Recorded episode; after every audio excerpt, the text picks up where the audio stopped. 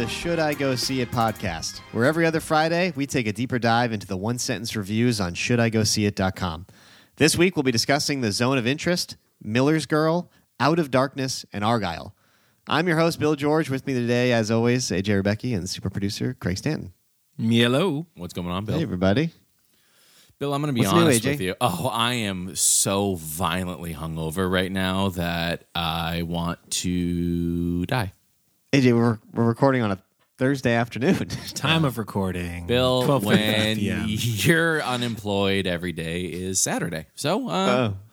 I took I took a bumper advantage sticker. of that. Yeah, it's we're gonna put it on a t-shirt. Yeah, so I am um, I am not in a good condition, but I promise I will give uh, the two of you and all of our listeners my best my best today, which is not Best 45 minutes of your day. Here it comes. It's all we can ask for. It's all we can ask for. Bill, what's new with you, Craig? What's going on? Not a whole lot. Same old stuff. Dogs pissing all over my house. It's great. Ooh. Is this a new is this a new thing she's doing? phenomenon? It's a new it's a new fun thing that we're doing. Yes. Yes. It's been a very cool and chill development. uh she's marking her territory but is like is it like a hey i'm like little marks like spotting or is she like i'm gonna drain my entire bladder on your duvet cover No, she doesn't really do like like marking peas. She just like rocks massive piss. like she just pisses. Christ. And that's just what she does. wild It's going great. We love her so much. if you're a dog trainer out there or have any history working with uh rescue dogs in the the urine department uh slide into bill's dms and maybe we Slide can into get the some, DM. We will connect it. I, do you put like a bell on the door? My my sister has like a bell hanging on a door, and the dog hits the bell, and they know to let the dog out. I don't know. yeah, There's it's a whole- advanced that's some advanced Is that like a advanced there. 300 level? Okay, That's sorry, we're advanced. still at That's 101. advanced. That's advanced. Okay, got it. That's one step below asking me to go out in English. oh lord. Uh, all right, so uh, I'm dealing with uh, puke. Craig's dealing Yep. with piss. Bill, Yep. you want to hit for uh, you want to hit for the cycle? I'm I'm fine over here. I'm perfectly healthy. Hey, I'm, Bill's I'm healthy. doing great. Good. I am just Dry guy. continuing my uh, the grind, the the road to a thousand, thousand reviews, trying to get there. Watching everything and everything, everything and everything. TV has taken a backseat. There is basically no TV watching anymore in my house. It is cinema all day, every day. Uh, do we have a countdown for when we're going to start releasing some information around the 1K event? Soon, AJ, very soon.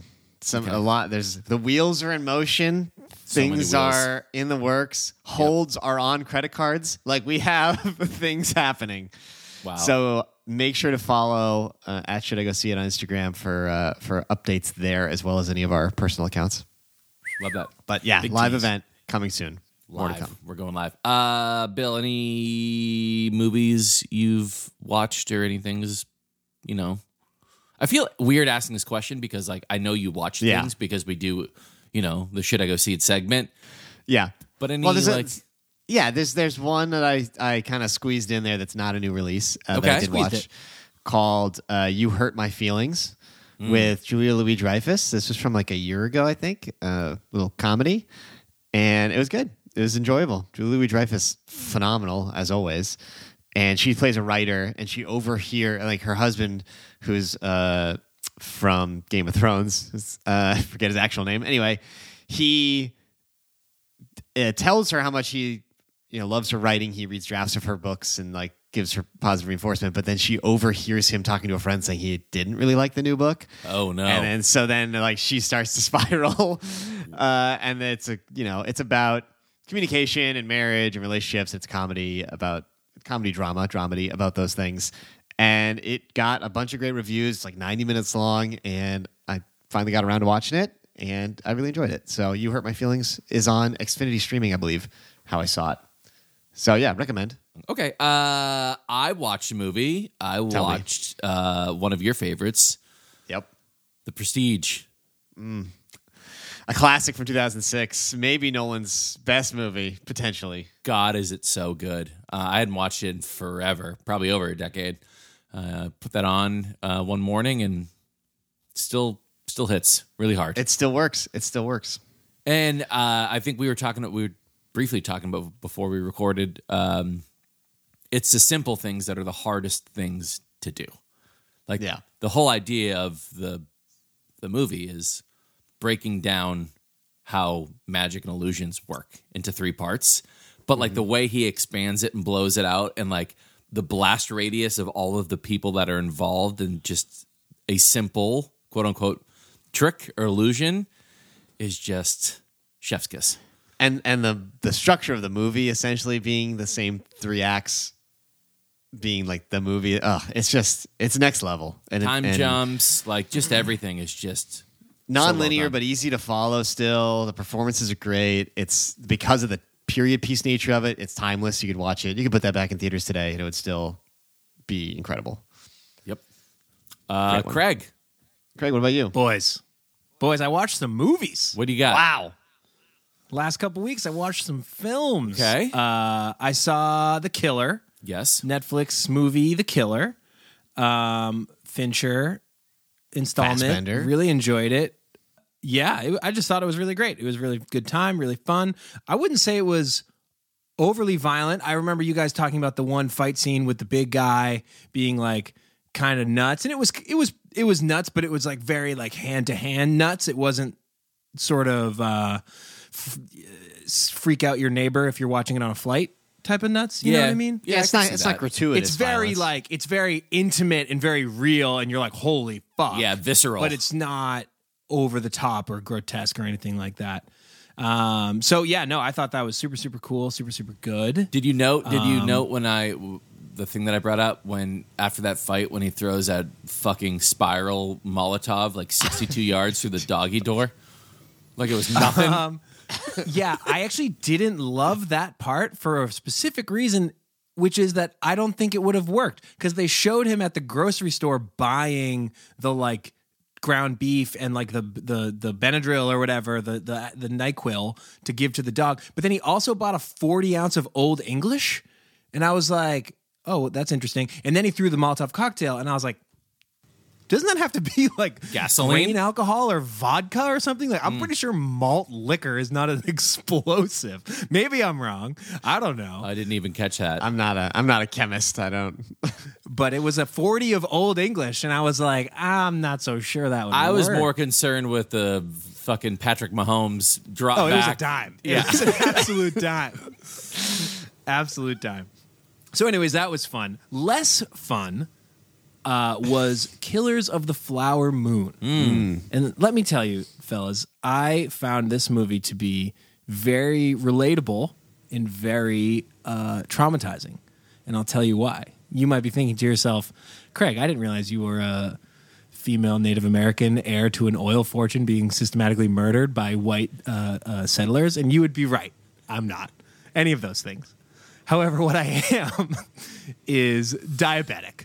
Oh, And when I tell you that I was not prepared when I entered into this film to watch not one, but like four people die slowly and horrifically. Agonizing deaths. Untreated early 20th century type 1 diabetes. Oh, really? I was just not, I was just not ready. I was just not ready. just get And then and then the one character who does not die from from the diabetes is being treated with insulin, you know, like you do. yeah. And they're just winging it. They're just freaking filling up vials, shooting shots, all sorts of different amounts, no measurements. I'm having an anxiety attack over the goddamn insulin. So, I- cool movie, but boy, I didn't know that was warn like your a- diabetic friends before going yeah into that. i, I could have given you a trigger warning on that one that's my bad that's totally on me Can we put um? We're gonna put a pin in trigger warnings because when we talk about uh the Netflix and Bill segment, I want to bring up the idea of trigger warnings because in the latest episode of True Detective, they have one, and I want to get uh your boys' thoughts around them. roger that Interesting. Okay. Well, anyways, I thought it was pretty cool. After I, other than that, I thought Leo was phenomenal. Really cool. Um, not even so much cameos, more just casting. A lot of country singers. Jason Isbell, fantastic. Uh, Sturgill Simpson was in it and cool. Pete Yorn was in it. Jack White was in it at the very, very end. Um, I don't know what Martin Scorsese's apparently been listening to a lot of like uh, modern, uh, you know, sort of singer songwritery Americana acts. But uh, And I love Jason Isbell, but I, I, the other three I was not prepared for when they showed up. I was like, oh, what's up, guys? Did you do it in one sitting? Yes, sir. Wow. Good for you. Good for you. Uh, didn't you also watch Bottoms?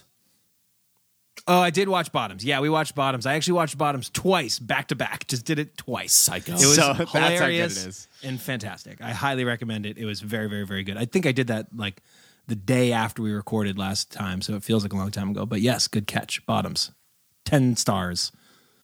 My favorite film of last year. I'm glad you got to watch it twice in a row, which is just a, a weird flex. So big follow up segment for Craig. Big. Love that. All right, Bill. All right. AJ, what's in the news? All right. So, uh, with uh, Kang the Conqueror actor Jonathan Majors facing potential jail time after being convicted of assault, Marvel has two ways forward with their cinematic universe. One, they can recast Kang with another actor, or two, write their way out of it and focus on a new big bad instead. Bill, if you're Kevin Feige, what's the play? All right, so it's a, it's a lot of talk, a lot of lot of chit chat about what they're going to do here. Factually, let's start with the facts. They did bring in the writer of Loki to uh, rewrite or write the next two Avengers movies, and they already changed the names of the Avengers movies to like code names because they used to be called uh, Kang Dynasty and Secret Wars, and now they're just called like Avengers Six and Avengers Seven or whatever. So seems like they're definitely considering the option of moving away from Kang. And thinking about the Loki writer, Loki, as much as I disliked that second season, the finale did a lot of heavy lifting for them where they could kind of use that to their advantage and lean into how Loki ended and play that up as him saving the timeline from uh, Kang. And you could kind of end that storyline there if they wanted to. It would be anticlimactic given the post credits of Ant Man Quantumania when like they played up this whole thing, but it's not the end of the world if you kind of just let that die out. So I think that's the way to go. I think you got to move on. I think you move on to Galactus or Doctor Doom, or lean into the post Marvels, the Marvels uh, post credit scene where the X Men pop in. Like you can get to the X Men faster than maybe you plan to. But I feel like the majors, Jonathan Majors thing is just too much of it. Like you, sure, they could cast someone else and then have some throwaway comment about like, oh, this Kang is so powerful, it's fucking he looks different. Whatever, doesn't matter. You could write that out or not even mention it. You could just have a new actor in there and nobody would really care. But I just don't know. I feel like you've kind of spoiled that whole. It's kind of the fruit of the poison tree at this point. You know what I mean? It sucks that they already did uh, Apocalypse um, in that last X-Men X Men Apocalypse? movie. Yeah. because you could easily be like, okay, Loki fixed the timeline, quote unquote, but he really didn't because at the end of the Marvel's movie, she meets Beast, who is Kelsey Grammer, right? And it could be like, oh shit, the timeline's fixed, but like there's a merging of universes now. Now the X Men get brought into the equa- equation with the Avengers, and now the new big bad is, you know, Apocalypse, the destroyer of worlds, or whatever his title is. He is an awesome big bad, big bad from the from the comics, and they could have just leaned heavily into that. I mean, they still could, um, but Oscar Isaac, uh, his movie where he played Apocalypse was just not the best way It to was end. Yeah, it was a really tough film. But those aren't. I mean, those are not canon, so they certainly could. Although bringing back Kelsey Grammer complicates that, but generally speaking, they're not canon. So yeah, they could reuse him. A lot of people want Doctor Doom badly because a new Fantastic Four movie is coming. Uh, I've heard John Hamm's name get thrown around for Doctor Doom, which excites me very much. But yeah, I if I'm Feige, I think you pivot. I think even if it delays everything, because I think right now people could use a bit of a break. I think you pivot. The only thing coming up right now on their slate that I can remember is Madame Web, which is not even like a straight Marvel movie. It's like a Sony Marvel movie. So I think you got a little time here. You get that writer in there. You you you change it up, and I think you got to move on. I don't think a new actor as Kang. I don't think people are invested enough in Kang to care. It's not like Thanos, uh, where they did such an amazing job building that up, and people wanted to see where that went. I've never heard anybody be like, "Can't wait to see what happens with this Kang character." Like, just that, that conversation never happens. Yeah. So I think you can move on, and that's what I would do personally. Two thoughts. Back to the apocalypse. My brain is now racking, and they should have called me when they were trying to figure this out. Yep. Wasn't apocalypse like he was Egyptian or from like Jordan or something like that, right? Yes. Yep. That, that rings true. They could probably tie in Moon Knight to that as well. Oh yeah, good point. You see where I'm fucking going? Kevin, call Yeah, me. because Moon Knight's like oh, it's gone essentially. Yeah. nothing going on there. Interesting. Uh, the second Good thing call. is Jonathan Majors, man. What a fall from grace. Oh, big time. Not great. It's atrocious. Yeah, it's bad. It's bad. And uh, you know, obviously, this was the right move by Marvel uh, to to fire Majors, and Majors seems like someone that desperately needs help. Uh, as a taking the emotional part away and just thinking as like an audience member, it's a little bit of a bummer. We're never going to see him get to actually do his actual performance of Kang because all we've seen are variants. We never actually got to see what he would have done with the character. So like, there's a bummer about that, but they they made the right choice. So you gotta do what you gotta do. I guess if he was truly a variant of, we've only seen variants, we could still see the true Kang as someone As a different actor. as a different actor, and they could Yeah. write that into it. It'd be kind of not sloppy. I mean, it's not a cop out, but like they could do that. But yeah, to your point, it'd still be disappointing because the dude can act. It just it sucks. I mean, when they've recast in the past, like uh, Rhodes, um, War Machine, they just Don Cheadle just showed up, and everybody was like, "Oh, that's Rhodes now." Like they don't really, Yeah. you don't have you don't have to say something about it. The last time I remember a movie recasting was where they said something about it was in The Matrix when the original actress that played the Oracle passed away between movies. When a different Oracle showed up in Revolutions, they kind of had like an, uh, just a one-off line about her looking different because she's a program; she can look whatever she wants. Yeah. So they kind of just like had a throwaway line. So you could do that too, or you just don't address it at all. But again, if I were him, I'd move away. Okay. My take. Let's talk about some movies this week in the should I go see it segment. We'll be uh, we'll be talking about four of them.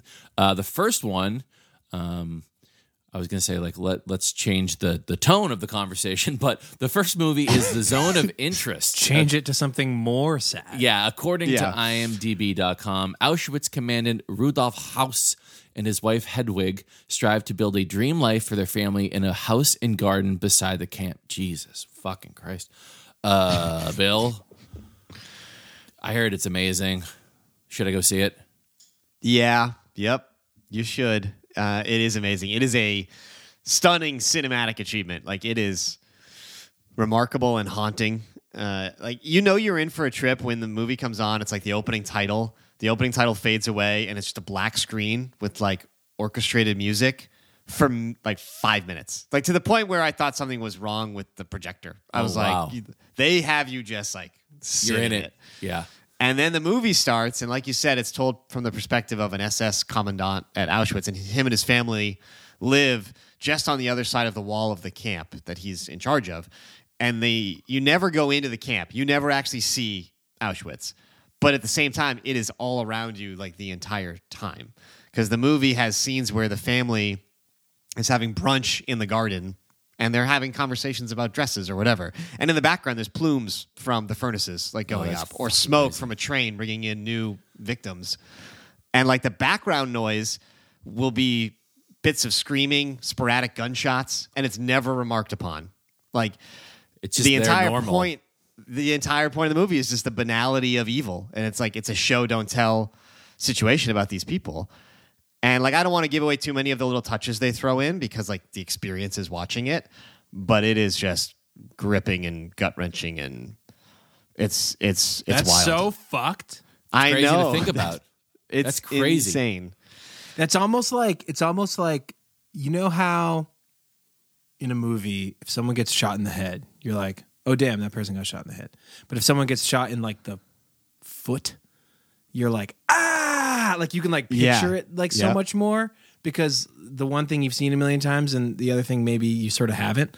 It's sort of like that where like I knew this was a movie about the something adjacent to the Holocaust because we talked about it, but knowing that that it's just like next door and there's just the horrible sounds of awful t- t- human tragedy happening and they don't even acknowledge it is like oh my god shudder i know that is what is the the the brilliance of the of the movie. Because they're just the the wife is just raising her family there and they're doing their thing and it's just in the background. You just hear these things. Like if it does not win best sound at the Academy Awards uh, there it, it will be a horrible miscarriage of justice because it absolutely does like the, the, that is the point of the movie is like the sound. Like that is what drives the movie and makes it work. Um, it's it's great. I mean it asks a lot of the audience uh, but in the best of ways like it it it challenges you and and and makes you kind of live in it and so you have to experience it it's and the performances are incredible the the wife um, Hedwig, you mentioned, is played by the same actress as uh, the lead in Anatomy of a Fall, Sandra who like I had never heard yeah. of until a month ago, and now she's given two performances that have just completely blown me away. Yep. incredible. Um, there, I mean, I could get a little nitpicky. The the the pacing, like again, you're kind of living in like a day to day thing, and the pacing, like after a while, like it feels a little long, and there's some weird directing flourishes that I feel like were hit or miss and it could have done without. I think just the concept they have is good enough to just play it straight versus they kind of he adds in a couple things that are like a little you'll it's hard to describe without kind of giving away part of the movie but Okay. um but yeah again those are nitpicks overall really stunning stunning movie Okay. Wild. Let's move on to Miller's Girl. According to imdb.com, a creative writing assignment yields complex results between a teacher and his talented student. Bill, should I go see it? uh no no it honestly is almost worth watching just for Jenna Ortega's performance but not quite. Uh, like she is a bona fide star, which I know a lot of people have already noted. Um, she is magnetic in this movie. She's so good. But you know, it's a 93 minute drama slash thriller about an illicit relationship between a student and a teacher. Tale as old as time. Uh, it's but as far as like dark, somber indie dramas about teenage girls goes, like there's plenty of better ones out there. Um, the cast around Ortega are kind of mediocre and they're underwritten. This is like a, rare time where a longer movie would actually be beneficial because they kind of build out some of these supplemental characters at first, but then they never actually give them anywhere to go and they never follow up on certain plot threads. Like definitely cut, like left on the cutting room floor type situation. I feel like and the whole movie is very cliche, which is not necessarily a bad thing if it were to be done well. But besides Ortega, everything just kind of feels flat. Um, and the writing style fluctuates scene to scene. Like sometimes it's sometimes they're talking like in a Sorkin movie, like like people can't don't think or talk this way, and it's like, but it's entertaining. And then sometimes they are uninteresting and flat. Like it's just it's weird. It just fluctuates. And the southern accents also fluctuate wildly because they're in Tennessee, I think it is. And sometimes Ortega and Martin Freeman have accents, and sometimes they don't really seem to. It's just not the best. Uh, the whole thing just kind of feels half baked. Like they needed another pass on the script, needed some more finishing touches. There's a decent movie buried in here somewhere, but it's just it doesn't come out.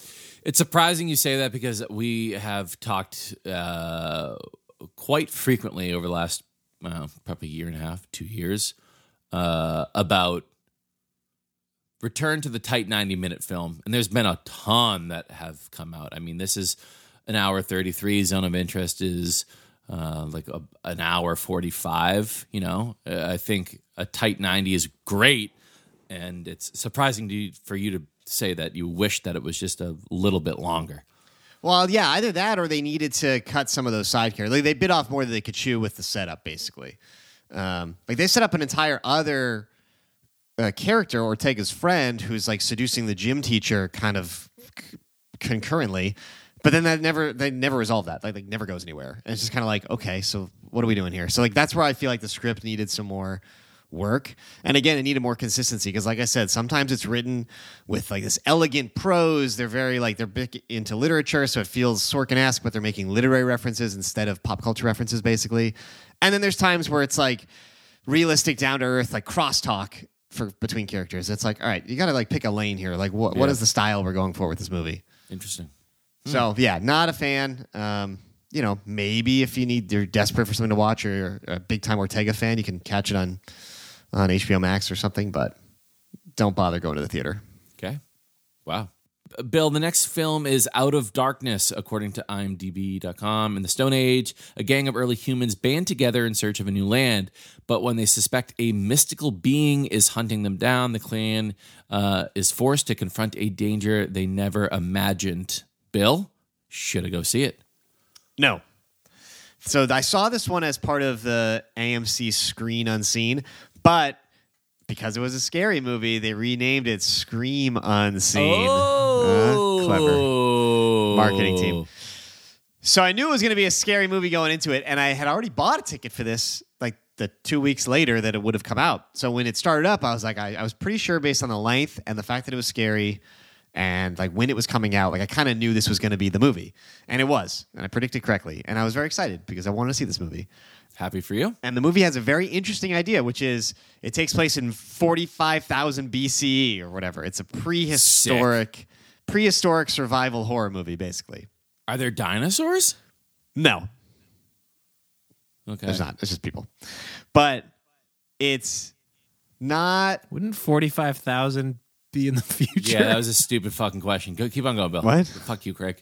Fuck you, Craig. Bill, keep going. Yeah, okay. you're doing We're great, gonna- we'll, we'll move past that. So Yeah, yeah, yeah. It's it has like that elevated horror feeling as if it's an A24. It's not an A24, but it's similar. Not a lot of dialogue. It's all subtitled because they're all using whatever language they have at the time. What's the language? I don't know. Okay.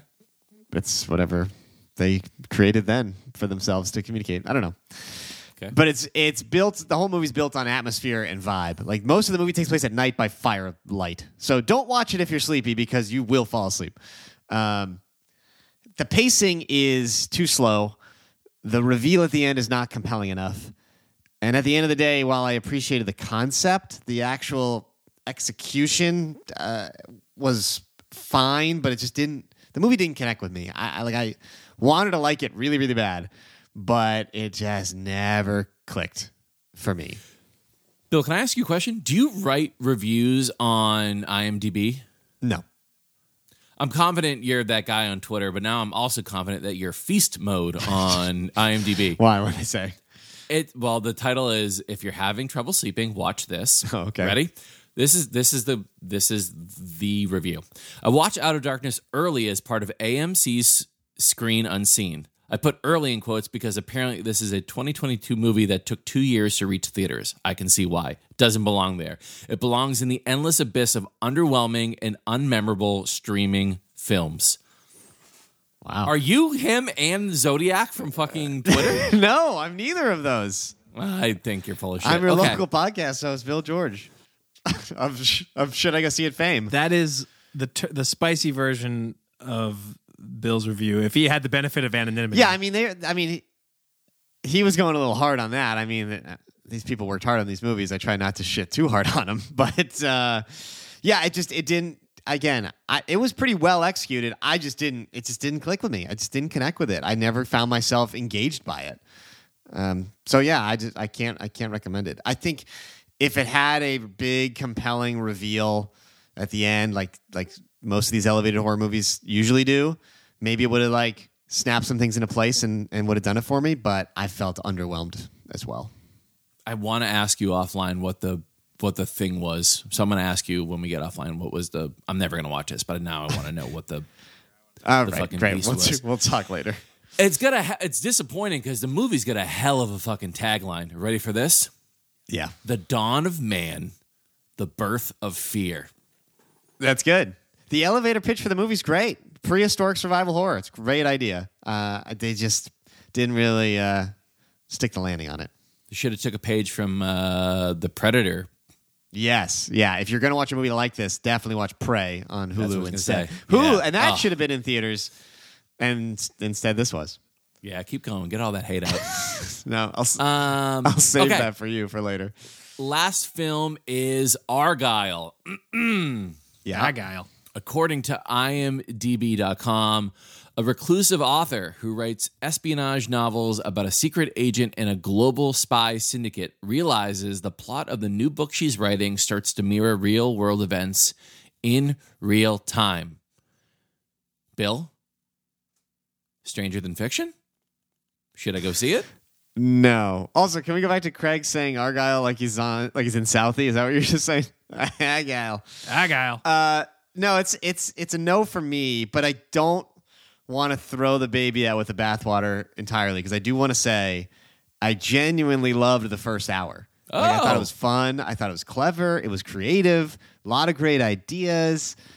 Uh, but this movie's like fucking two and a half hours long, and oh my god, does it get exhausting and just overstay its welcome. Two hours and 20 minutes? Yeah. So it's about a writer of a spy novel getting sucked into the spy world that she thinks is fabric that she fabricated, but it turns out it's real, or is it? There's a lot of unreliable narrator stuff and like twists and turns, Yeah. and some of the twists were too much, uh, but some of the twists were pretty funny and and smart. Uh, all the actors are totally game for it. Like Cavill is hysterical, basically playing like himself, essentially like an over the top cliche spy. Um, Bryan Cranston is act is great in it. He's so good as like the big bad. But the issue is that all the dumb fun that they do in the first hour just by the end becomes dumb. like Yeah. 45 minutes too long at least. Yeah, but Kingsman was like that. I agree. I, I have mixed feelings about Kingsman, but I was enough enough there for Kingsman to give it a yes. Also, Kingsman had the church fight, which is one of the best fight scenes of the last 10 years. Yeah, you're right. The action in this movie, there's a couple good scenes, but none of them are are and some are like bad, but there's nothing like the Kingsman quality in action. So if you don't have that balancing out the dumbness, then it it hurts it overall. Um like it might be worth watching at home if you can stretch your legs and grab a snack, but sitting through it was exhausting by the end, to be honest. Wow. How did uh how did our girl Dua Lipa do? oh yeah. Uh, what you saw what you saw her in in the trailer is the only thing she's in. She has like a couple more lines lines than that, but very little. She's fine. She's good. Again, all the actors are pretty good. Sam Rockwell especially is kind of a standout. Um, and Bryce Dallas Howard for the first part of the movie uh, when she's kind of playing the like the writer getting sucked into it and, and is exasperated the whole time being confused. Um, she's good. She's like an audience surrogate and it's fun. But there's more to that character as it goes on and she's okay. The I don't again the whole movie's built on all these twists and turns, so I don't want to get like super deep into it. Some of them are predictable, some are not. It's it's a lot. It's a lot. There's a lot going on here when you're talking about a two hour and twenty minute Matthew Vaughn style action comedy that is just like nonstop. Interesting. Uh, I read a funny thing. Well, I guess funny is relative. Um, so the budget for this film was uh, two hundred million dollars. Not not a small amount. The opening weekend was 17 million, which is awful. And that 17 million apparently didn't even cover Henry Cavill's uh, Rate. uh, payroll. Yeah, his basically his rate for the film. that's that's tough. So they are just sucking cash right now. I mean, they might find again. They'll they'll might find an audience streaming to a degree, make some of it back, but it's um, it's tough. It's tough because again, I like a lot of the concepts, eh, but it's it's ninety minutes of ideas that they somehow make two hours and twenty minutes. Like they could have made this a lean and mean action comedy, and it could have been really really successful. I just think they tried to do too much. They just it was it's a lot. It's a lot of movie. Um, okay, well let's uh, let's go to uh, Netflix and Bill and talk about all the wonderful things on TV we've been watching. Can I go first? Thank you. I have been watching two things on HBO. The first we talked about, I think both last week. Uh, I'm rewatching The Sopranos. Bill, for the love of God, I need you to do a rewatch because you haven't watched it since it was live on air, and I need I need you to go back and watch it. I told you to. I told you TV backseat. Let me get through the thousandth review, and then we'll talk about TV. This is a post Sigsy 1K endeavor. Yes, but I- I'll get there. Okay. Well, it's fucking amazing, and it's the best TV show that's ever been on and will ever be on. I I I best is a is a is debatable, but I would say it is the most important show in terms of history of television, in terms of changing the direction of television. I'll take it. The second thing I've been watching is True Detective season four, and my God, this has some of the worst writing I have seen in a very, very, very, very, very long time. I have not watched the most recent one. I told you I was I was bailing because it was not keeping my interest. So I can't speak with specificity on the latest one, but I I didn't I agree in the sense that I didn't like it enough to keep watching. So clearly I'm in the same boat. Okay. Just so let me go off for a second. Go ahead. How is there no script supervisor or even someone in the editing bay that's like this this doesn't work. Like this clearly doesn't fucking work. That's your job. Your job is to make it work and no one's making it work. All this show is is a phone call, a drone shot of just Alaska at night, which you can't see anything. It's just fucking grain. And then um, they cut to a problem. They don't finish the problem or find a solution to the problem. There's another phone call, mm. and then it just rinse and fucking repeat every single fucking week. Yeah, I know. That's, that's why I, that's why I stopped watching. How dumb are you? How dumb are you, HBO? You're dumb. You're dumb. It's not. It's not working, and it's and it's a it's a criminal waste of talent with Jodie Foster in the lead. And then and then back to the point that I made earlier, put put a pin in it for trigger warnings. There's a character that has like clearly ongoing mental issues throughout the entire season. And then the beginning of this episode, sorry, spoiler alert, they put a fucking trigger warning that says this episode contains depictions of suicide, like trigger warning. So like before the show even rolled, I knew the character was going to kill herself. Yeah, that's a good point. which is I I get like I get it. I understand, but like you just Spoiled basically the, spoil the show. you basically told the, the entire you spoiled the entire episode within 15 seconds of the fucking Max logo being on the TV. I feel like the warning itself is not the issue; it's the timing of it. I feel like they need to put that every episode. Like if it's part of if it's a part of this if it's going to be a part of the season, yeah. Yeah, front of every episode. do it the entire season. Yep. Uh, Put it in the description of every single uh, like a byline at the end of every single synopsis for each episode. Warning: This might contain uh, images or depictions of I feel like that was suicide. one of those haunting of Hill House. I think that show. I feel like there was a warning before every episode about it dealing with that type of issue. I forget, but yeah, if you do it before all of them, then you're. You, yeah, it's not. There's no spoilers. But man, it's bad. And even the creator, Nic Pizzolatto, I think his name is. The creator of the the first Of season. True of yeah, went on a rant too, and he was like, "This is the dumbest shit I've fucking ever seen, and you ruined, you've ruined my, you've ruined my baby." Yeah, I heard that he was not a, a huge fan of season four. I'm just, I'm just angry. I had so much hype and so many expectations for this, and it's just not good. It's just not good. I was stoked for it. I was stoked for Jodie Foster. I thought the the constant darkness of Alaska was a great setting for this type of show. Like I was I was excited for it as well. But it just it never never worked for me. I found myself watching it and just not caring at all. So that's why I stopped watching. Are you gonna now hate watch the rest of it to finish it out? No, I gotta. I'm. I'm gonna fucking hate watching the entire thing until it's done. It just got good. It just the the last thirty seconds of the the most recent episode, um, not the one that they're doing uh, because Super Bowl is on Sunday. They're actually releasing this week's episode on Friday before, so there's no interference. I heard that. Um, they kind of started like to put all the knots to you know tie everything together, and it's like you probably could have done that at the end of episode one to start like you know like yeah. bringing in some stuff and some making your brain work, but they don't. Well, I'm sorry you feel that way, Jay. What have you been? What have you been watching? Uh, I watched a bunch of Netflix original movies uh, and documentaries. One is called Nowhere, which, again, as far as elevator pitches go, is pretty good. The a uh, pregnant woman and her husband are trying to escape oppression, and they're kind of getting human trafficked out of a country to get, like, get away. Wow, you've just been watching just feel good movies No, all no, week. no, no, no, no, no. This is not like it's not about that. That's the setup. But then they end Oh, up. it's actually in, a dark comedy. No, they become the people that that comedy. do the that do the human trafficking. No, no, no. They're trying to escape, and It's they like end up weeds. and she ends up by herself in a shipping container. And the shipping container gets thrown in a storm off of the ship. And now she's in a shipping container just bobbing in the ocean. And it's like castaway basically. And she's got to like use what's in the shipping container to try to find a way to survive. Uh, so cool idea. I love high concept movies like that. I guess.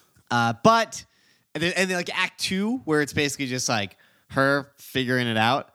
And you're like watching the character like think through things and you're thinking about what would I do, like that type of stuff. I fucking love. So Act Two was great, but there were other parts of the movie that just don't. It doesn't.